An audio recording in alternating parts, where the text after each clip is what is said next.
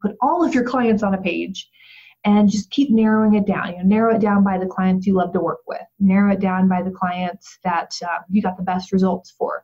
Narrow it down further by the clients that are the easiest for you to work with, that pay their invoices on time. And you just keep narrowing down the list until you have this very small, really, list in the end. And then you look at the common thread. You know, what's the common thread through those businesses?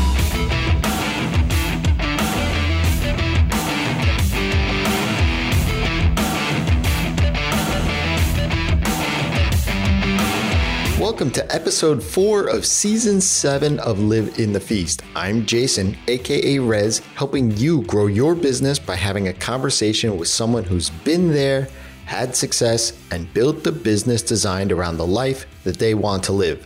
That's Live in the Feast. If this is your first time listening, hit that subscribe button so that you get notified every time a new episode drops.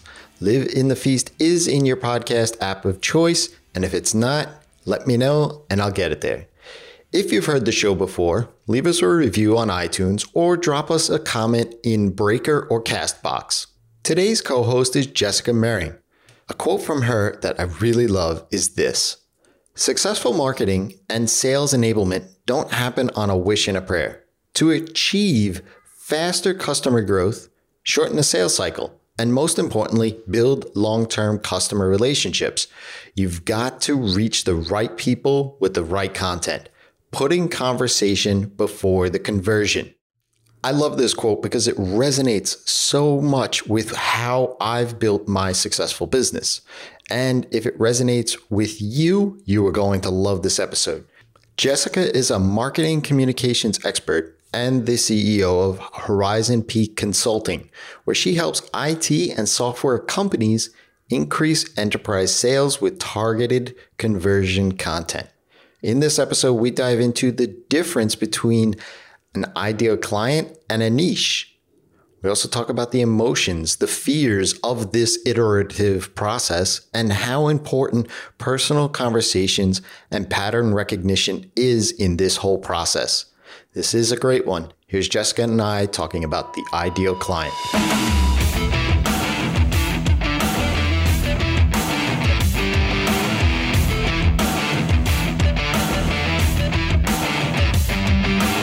Hey, feasters. Welcome to another episode of Live in the Feast. I am super excited to have Jessica here with us. Welcome, Jessica.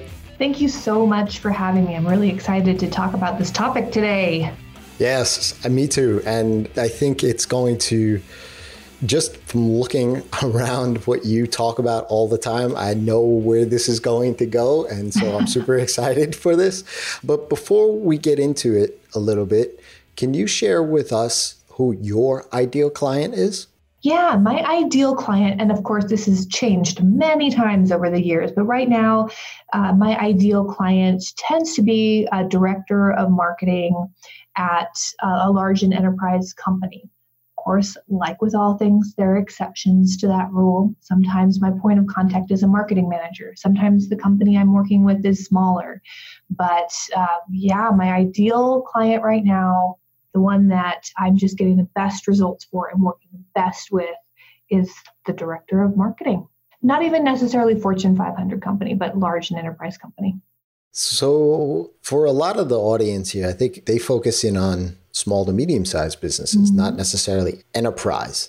What attracted you to the enterprise level of clients? So, it, let's actually talk a little bit about customer versus niche here, if you don't mind. Sure. sure. Because interestingly, I, I do work with smaller companies as well. And my niche is actually companies that sell IT and software solutions to enterprise companies. Oh, okay. And that means that sometimes they are these large companies, and sometimes they're the smaller companies that sell a solution to the big guys. Mm-hmm. Uh, so there is a difference in between niche and ideal customer. And you know you can you can have different ideal customers within your niche as well and um, I'm already, I'm, my brain's already going a million miles a minute, like where I want to go with this.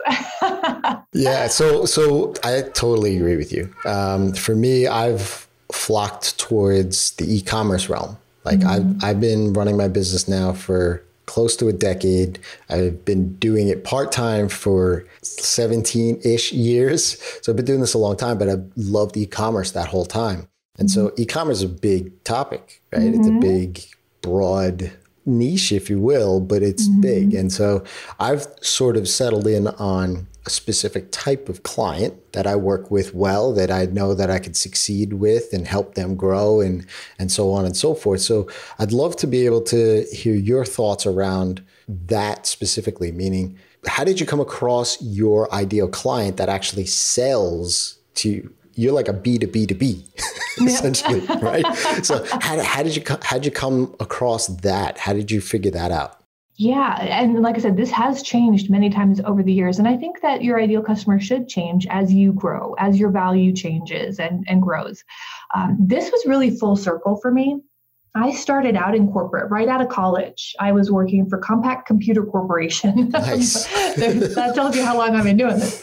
Yeah. And, um, you know, I, I started out in the corporate world doing content management and working alongside the developers and you know, writing product copy and online merchandising content, banner ads, all of that stuff.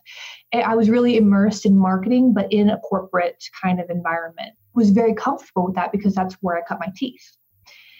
And when I struck out on my own, I did what I think a lot of people do, at, least in the uh, the copywriter space. I've seen this a lot, where they're like, "I want to help the little guys. I don't want to work in corporate anymore. I want to help the small businesses because that's where all the interesting things are happening, and you know they're so dynamic and they move faster." So I did that. And, you know, I, I I tried to focus on the small businesses and after a couple of years, what I realized is I just was not making the same impact mm-hmm. all businesses that I was with corporate.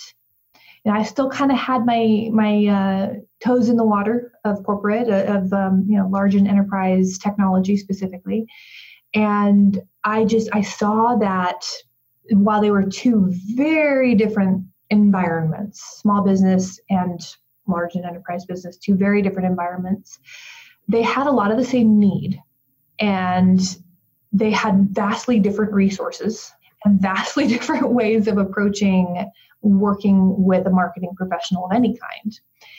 And it was just so much harder, really, for me to make the big impact with the small businesses. So I, I kind of started thinking, mm, maybe I maybe I should kind of start focusing again on on working with the bigger companies and kind of see what that looks like.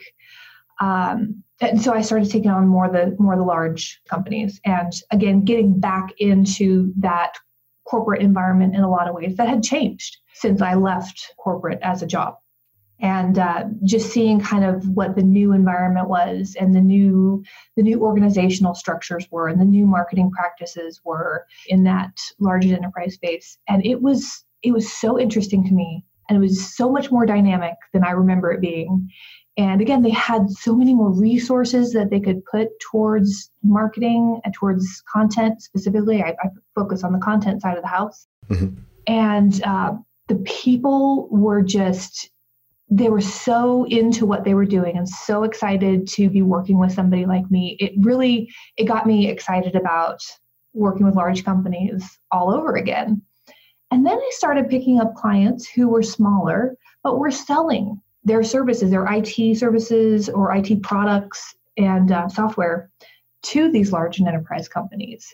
And again, it was just so exciting. There's there's this just this kind of I don't know, I guess passion is maybe maybe the right word that I don't remember experiencing when I was on the inside. Mm. And um, it was really fun to be a part of that. And of course, selling selling services marketing to large and enterprise customers is such a different proposition. Yeah. Oh, absolutely. Right. Yes. And because of my background, I was really good at it. I could understand the target the target customer better than most copywriters, content writers could.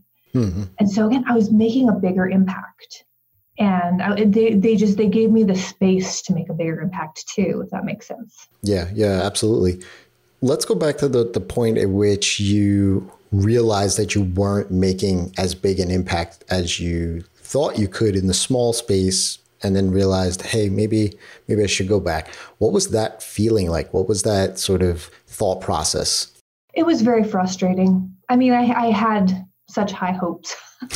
you know, I think we all do. We just we're shiny and new in our in our own businesses, and we just want to help. It was very frustrating because I never wanted to feel like I never wanted these small businesses to feel like uh, they couldn't afford me or um, that they just weren't so anyway i didn't want them to feel bad that they didn't have the budget mm-hmm. you know but the fact is there's only so much i can do mm-hmm. with a limited budget i only have so much time i only have so many so many resources myself so it was very very frustrating because i could not price things low enough to do enough for these folks. So the mm-hmm. little I was able to do just it didn't move the needle for them as much as I wanted it to. Yeah, sure, I can write higher converting content for them. I can write some blog posts, I can write a white paper, ebook, infographic, whatever. And it, it'll convert much better than their other stuff is, but onesie twosie kinds of things like that it's just such a small blip on the grand scheme. It really, to make the bigger impact, it needs to be a bigger engagement. Gotcha. Than a one off blog post, you know? Right, right. Yeah. So, was it a natural transition to say, you know what, I'm just going to go back to the corporate world, or did you explore other options before doing that? It was a natural transition in a lot of ways. Yeah, I, I had a lot of connections by that point. Um, I like to make friends. I don't call it networking. I like to make friends. Wherever I go, I like to make friends. I stay. I'm really good at staying in touch with people, and and um, you know, just because I genuinely like to get to know people. Mm-hmm. So I, I, had a lot of folks that I could um, reach out to in in the corporate space, in the large and enterprise space, and again, the smaller companies now selling to these large companies. So it was a very easy place for me to kind of start shifting to and again, I love being in the technology space too, working with um, IT and software solution providers. I'm really, really jazzed about that kind of stuff, which I know is crazy, especially for a non-technician. Hmm. I mean, my college degree is in history. You know, I'm like okay. as non-tech as you can get. But because I, I grew up in that space, I can understand a lot of the technology better than most, I think, and I can speak the language. Mm-hmm. it's it's just a really, really fun space to me so yeah, part of it was a natural transition, but not to say that there weren't uh, there weren't steps I had to take along the way. Mm-hmm. And if you'll indulge me to kind of get a little bit deeper into absolutely. some of the steps. Yeah, okay. yeah, absolutely. Yeah, that's what I'm, my next question was. If you didn't right. go there. yeah, so I had a really good mix of clients. This is about um, two two and a half years ago. I had a really good mix of clients. You know, I'd say half of them large companies, half of them smaller, um, you know, pretty well funded, really startups though, that were selling to the bigger companies. Well, actually, no, at that point, it was a lot of smaller businesses that were selling to other smaller businesses. I hadn't even gotten that far two, two and a half years ago. And things just took a nosedive. I mean, that's all I can say is that all of a sudden things started going south for my business.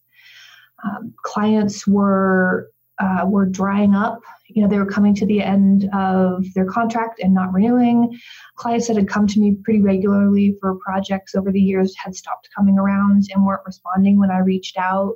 Hmm. I'm good with the follow ups. Um, but they weren't responding. Uh, the new clients I was getting on the phone were pushing back on my price, which I'm not the I'm not cheap, but I'm not the highest price game in town either. Mm-hmm. mm-hmm. And so that was really shocking. And uh, they were also comparing me to folks that they were finding on Upwork.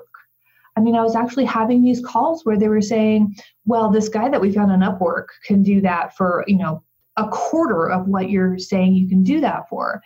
And I'm like, I don't know what to say to that because you, you get what you pay for. um, I, you know, I have massive experience over this guy. I'm no, I'm literally known in this space for the quality of the content that I produce. If you want to go with the cheaper guy, uh, have fun with that. Right, right. But so I was having these really bizarre conversations. I felt like I'd done a really good job of establishing my value up to that point, and all of a sudden, the, the conversations were going like that, and it was so weird. And I was like, okay, something has changed.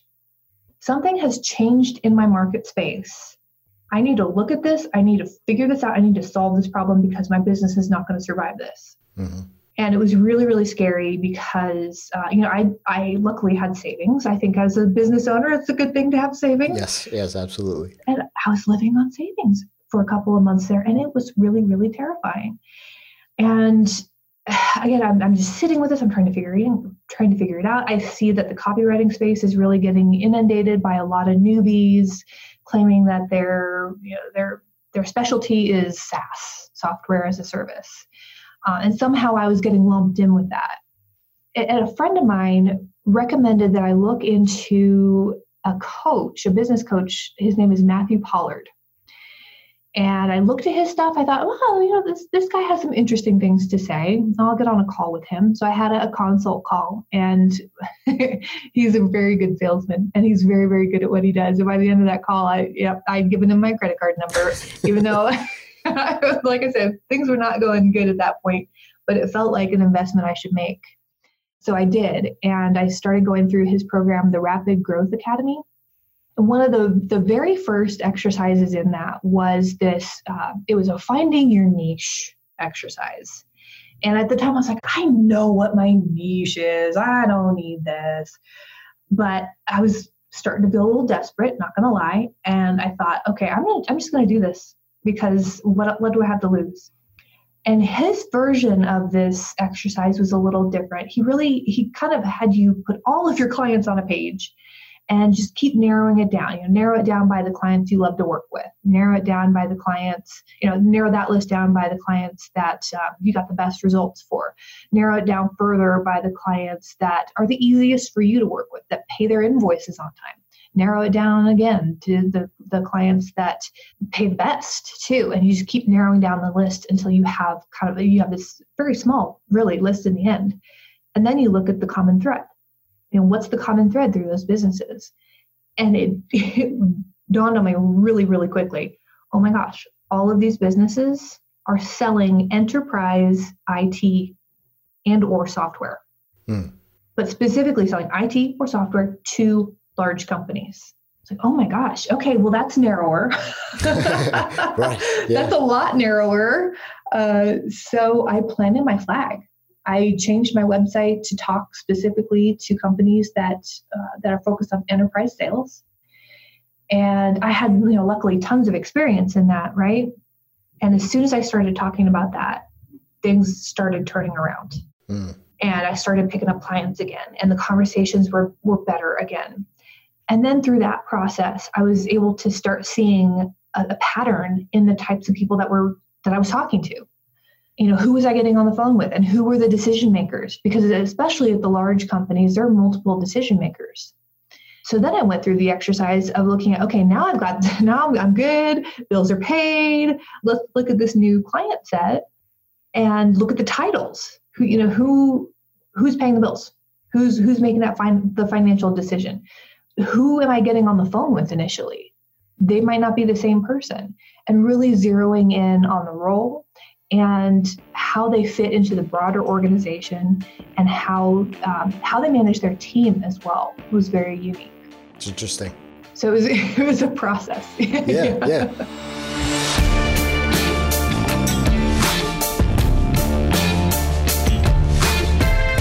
As you can plainly hear, the process of defining your ideal client is just that a process. There is no quick hit or silver bullet here. It's not something that's going to happen overnight just because you want it to or you read a blog post. Jessica's process is very similar to the client quad framework that my coaching clients and feast members go through. Taking a look at all of the people, projects, and companies that you've worked with, and then distilling them down into common characteristics and elements is much easier to do than the pie in the sky dreaming of what the potential of an ideal client looks like.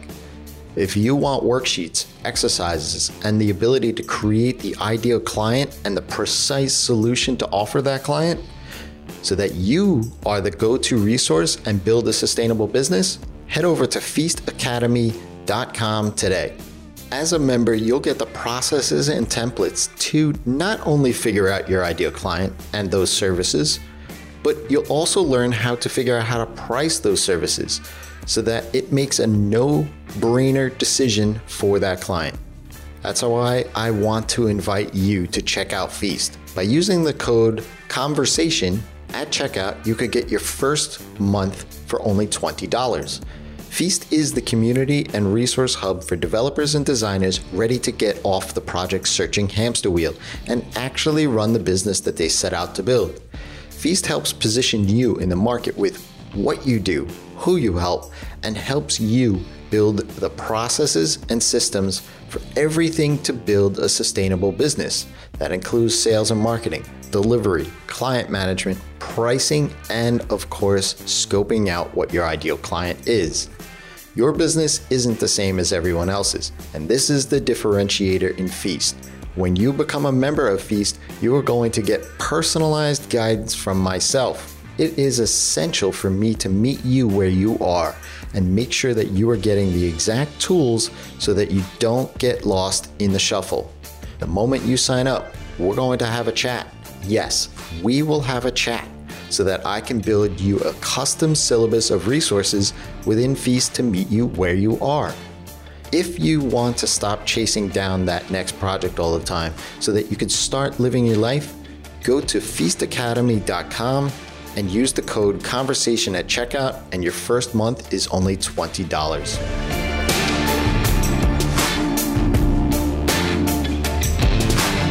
it's it's funny i think you said his name is matthew right? Mm-hmm. yeah i've never i haven't heard of him. And as you started describing it it's something similar that i went through myself when i hit essentially burnout um, was very much a generalist developer doing lots of different e-commerce projects, but I was doing Ruby on Rails and Java and all sorts of different technology stacks and things of that nature. And it was my second time going full time for myself. And I was like, maybe this thing that I've thought about since I was a teenager is not a realistic thing for me at all. Mm-hmm. And I had just proposed to my girlfriend at the time, literally a month before I was burnt out, didn't sleep working 16 to 18 hour days. And I was like, uh, maybe I just need to go back and sit in a cube somewhere. Like maybe this just isn't for me. So I had a conversation with her and she kind of gave me the kick in the butt and said, "Well, I know that that's not what you want, and so you definitely know that, and and so on and so forth." And while she's the rock, she wants the plan. She wants the like. For me, I couldn't put her and our lives together in that up and down roller coaster that I knew was going to happen. Right. And so, like you were saying, like, you know, things were drying up and things. And what I wound up doing was essentially an exercise that was similar to that. And what I help my coaching clients with now, I call it the client quad, where I basically have them fold up a, a piece of paper into quadrants and list out all the clients that you like to work with and list out all the clients that you don't like to work with and the projects and things like that and then find the common threads. And what happens is after that exercise you have this sort of red light green light thing where you can start to look at all of the things that you don't like the common threads and put that aside. when I did this, I actually had that list on my monitor so that when I was on calls, like Skype calls at the time, like this was front and center. Like if any of those things started ticking the boxes, okay, well, this is not a good fit. Uh, but on the other side, you had this sort of common thread. Like I started to see a pattern. And much like you, I went, I have done that a few different times to further niche down or figure out who my ideal client is. What type of person are they? What type of role are they in the business? What type of business do they have, like size wise, what they stand for, and so on and so forth. And so it's awesome to hear you take that same exercise and almost recycle it to further your path and such. Was this the only sort of exercise that you did, or did you explore other ways to try to hone down on this on your ideal client? Well, I got to say first, I love that you have a red light list as part of your process. I think that is so important and and something that um, it's similar to how to what I coach copywriters, like the newer copywriters, especially. Every once in a while, I'll get into that position to give advice, and I, I tell them don't ever put a project in your portfolio that you did for a client you dislike. Absolutely. Yep. Because like attracts like. Mm-hmm does not matter your belief system. That is the truth. Yep. no matter how beautiful that end product turned out, if you put that in your portfolio and you hated every second of working on that project, you're going to get more clients like that. Mm-hmm. It's not a good thing. So I love that you have that that red light list. Um, and I, you know, I did all of the usual exercises over the years. All the different business programs tell you to go through the avatar, the client avatar process, and you know, buyer persona process. Mm-hmm. And there's a lot of value to that to getting um, to getting kind of a general idea of who you're targeting. But in the end, I really feel like you have to talk to these people. It can't just be a piece of paper. It can't be a, a, PowerPoint deck on your computer of your buyer personas, which is a lot of what I get delivered. You have to actually talk to these people to get to know who they are and what keeps them up at night beyond what's on the paper in front of you. Mm-hmm. And that's really what what I was able to do by first doing that niche exercise and then then once things were stable looking at at the organizational structure in all of these these companies that I loved. And um, you know, I, I I'm very communicative. I love talking to my clients. I like to consider my clients friends at a certain point in the relationship. You know, I like to check in on them, make sure they're doing good, ask how their kids are doing. And so I was I was able to get that personal with them and ask them, you know, really what what's going on in your organization above and beyond the content stuff that you're hiring me to do. What's going on in your organization? What's going on that's keeping you up at night? And having those personal conversations, it made these these avatars three dimensional. Absolutely. I love that. And I've seen on one of your talks, I think is titled this, and I saw, definitely saw it on your website and things like that about putting the conversation before conversion. For me, when I saw that, that was a big, huge thing for me as well. Like just to reach out, have a conversation, see what it is that they like, they enjoy working with you, right? Like, how do you find more people like that? You know, see what you could be better at, right? Maybe there's just a, miscommunication or there is a way in which you could solve a problem that you didn't even know that they had those sort of things and so having that conversation before conversion I, first of all i love the phrase the phrase thank you i'm going to steal it but credit you all the way through um, because for me it's like i get asked all the time like how do i improve my sales close rates how do i you know do this how do i improve getting more clients stop having a conversation with me and asking me this question and go have a conversation with a lead or a client or Amen. somebody like that. Like, stop talking. Stop. stop. Right? Put the megaphone down. yeah, stop, stop talking to me on Twitter and go ahead and pick up a conversation that, with a past client of yours or a current client or a potential lead. So, you said that you you form you essentially form these relationships and friendships with your clients and things of that nature did you actually tactfully say, "Hey, I want to I'd love to have a conversation with you for about 10 minutes?" Or was it more of a natural sort of just organic way that you just happened to find out all this stuff? Both. Absolutely both. There, there are certainly cases where I said, Hey, you know what? I, I just, I love working with you. I love the work we do together. Uh, this is really a direction I would love to go more in in my business. I would, you know, can I pick your brain for not pick your brain. That's a terrible phrase. Don't ever use that phrase with uh, with anybody. that's just like that's demanding. No, I, you know, I'd ask them, hey, can I get on the phone with you for you know, for ten minutes or so, and and just talk and and see kind of how you feel about this arrangement and how you know, what's working for you, what's not, and so that works really well. I also have a survey that I send to my clients after I've been working with them for a, a, little while, just a really quick and easy Google form with some pointed questions about how they feel about the, the arrangement so far and what's working and what's not. Mm. And I have yet to have a client refuse to fill that out. Nice. You know, by by the time we get to that point, we've got a really solid relationship and they're willing to bend over backward to to help me because I've bent over backward to help them.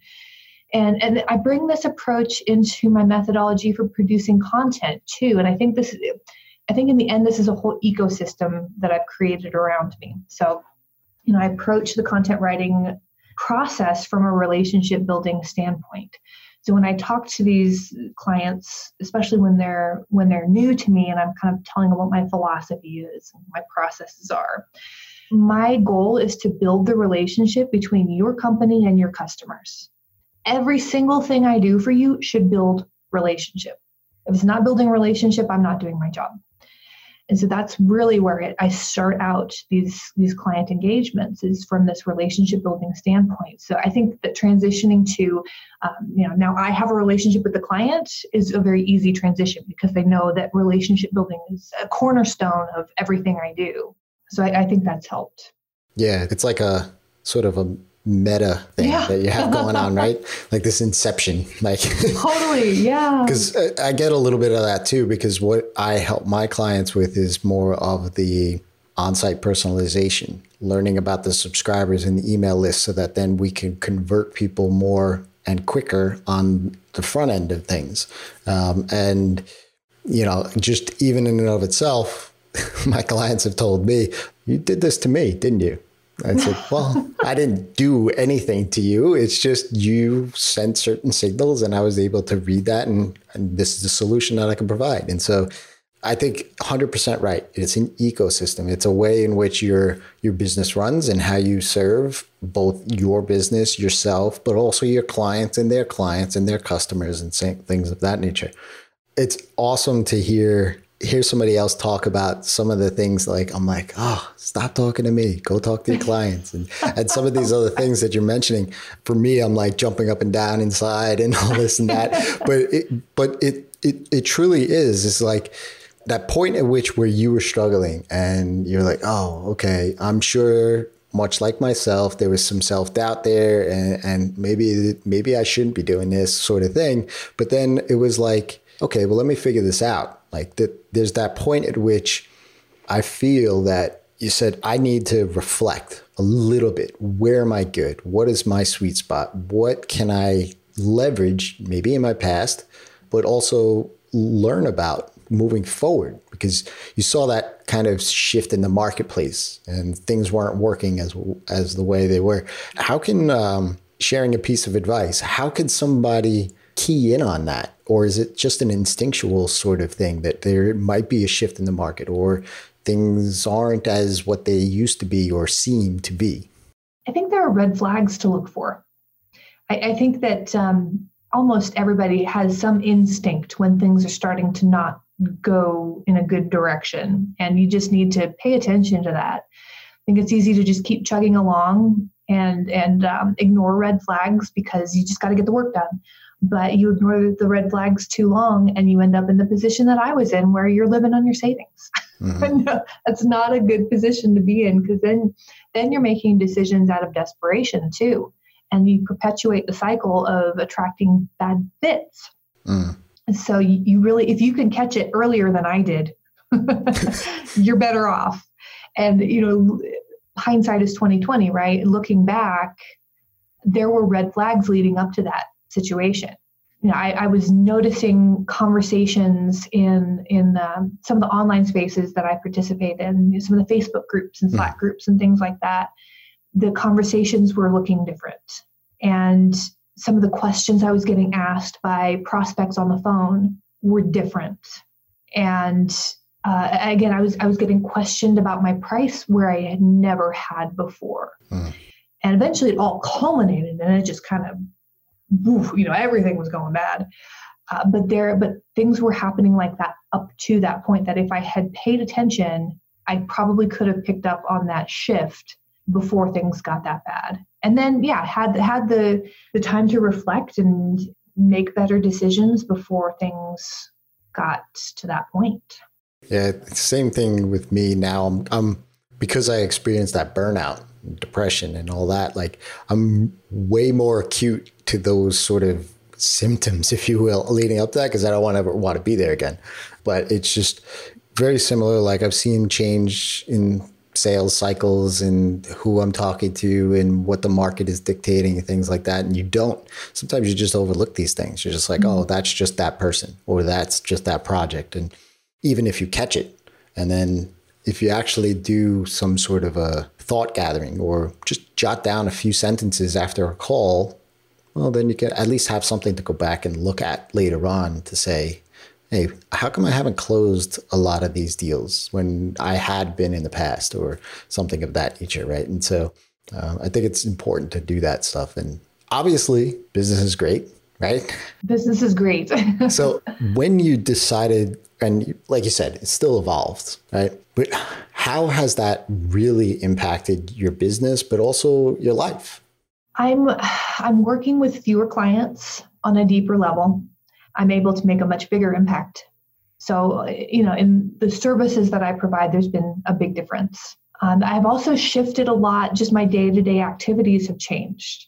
So, I'm spending less time writing, um, oddly enough, even though I'm a writer. I'm spending less time writing and and more time communicating really with my clients and everything that I produce is very research backed. So you know the research is still very much part of the process but the research element has expanded as well. So i'm spending more time looking into you know, my clients customers and, and spending time in those spaces. Yeah there's just been a shift in the day-to-day activities. I, I spend more time on sales calls as well. In the copywriting space there's this this push to kind of just make everything a, a, very succinct process. Like okay 15 minute consult call nail them down for the for the contract and the invoice and then in the next call is a 30 minute call and you do this. And i had to really start paying attention to my own paper like keep my eyes on my own paper there in recent years because a lot of that was not serving me or my customers very well. And so i do spend more time conversing with my clients than maybe some of my colleagues do that can be emails, that can be, I try to keep it to emails and scheduled Zoom chats. Mm-hmm. But um, yeah, I, I, really don't converse over Slack or text message, anything like that. I do have boundaries. Yes. Yeah. but, but there's definitely a lot more conversations happening, which has the added benefit of helping me get to know my clients even better. Mm-hmm. And and being of so much more value to them and just being in the position to help them more. There's more opportunities for me because I'm so much more plugged in. And there's this push again in my space. I don't know if you're experiencing it in your space as well, but in my space, the push towards productized services and kind of creating a machine really out of your business. And there's there's a lot of value to that. There really is. But with the clients that I serve, that machine doesn't get them very far. And it it doesn't serve them and it's it, it's just, it just doesn't work. It just mm-hmm. doesn't work. Um, so I've really had to again stop paying attention to what all of my peers are doing and start paying attention to what my clients are telling me mm. and what they what they need from me. Mm, absolutely. Yeah, I, I, I echo that statement. like from the hilltops. uh, so I applaud you for that. So what's next over the next six, 12 months? Well, right now I'm actually I'm building out an engagement model for the large and enterprise companies that is a much bigger thing than I've ever built before.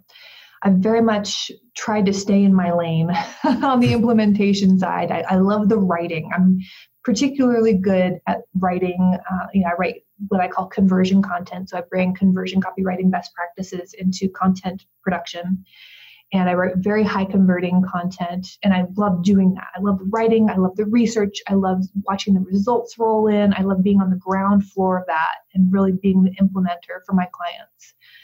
But what I what I realized very very recently actually is that by refusing to even look in the other lanes, I'm denying my clients something that they really desperately need, which in a lot of cases is some uh, diagnostics they know things are not working in a particular area of their marketing. They don't know why. I'm the kind of person I can go in and figure that out. And then the strategic side as well. So once we've diagnosed the problem, then making a very, very specific, very detailed plan for how to solve it. Mm. So I'm, I'm, building out an engagement model for the larger companies that includes uh, the the diagnostics and the strategic pieces that again I've been I've been denying them for a very long time because I love the writing part which interestingly, there's a lot of copywriters out there who don't actually love the writing part. Mm. Be surprised to hear that, but it's very true. They they love to um, they they love to get to know the companies and learn the products and uh, talk to the customers and do all the you know those parts of the conversion copywriting process especially but then when it comes to the writing it's kind of a slog hmm. i actually really love the writing so. Yeah I, I hear that with developers too. They like the the idea of scoping the whole project figuring out the problems figuring out the solutions and then when lines of code come they're like uh, how do i outsource this? You know? uh, that's too funny.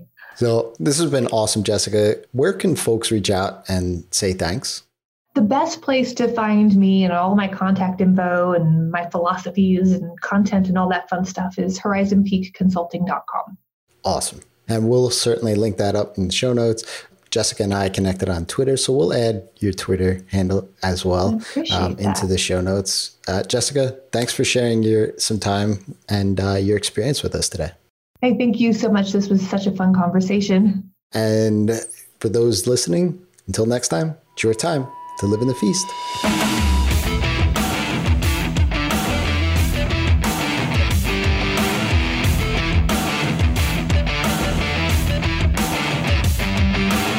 If you enjoyed today's episode, I can speak for both Jessica and myself by saying that we'd love to hear the one takeaway that you got from this episode. It's really super simple.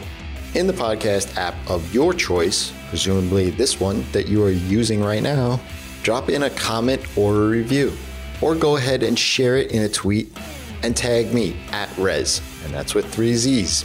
I'll be happy to share it with Jessica.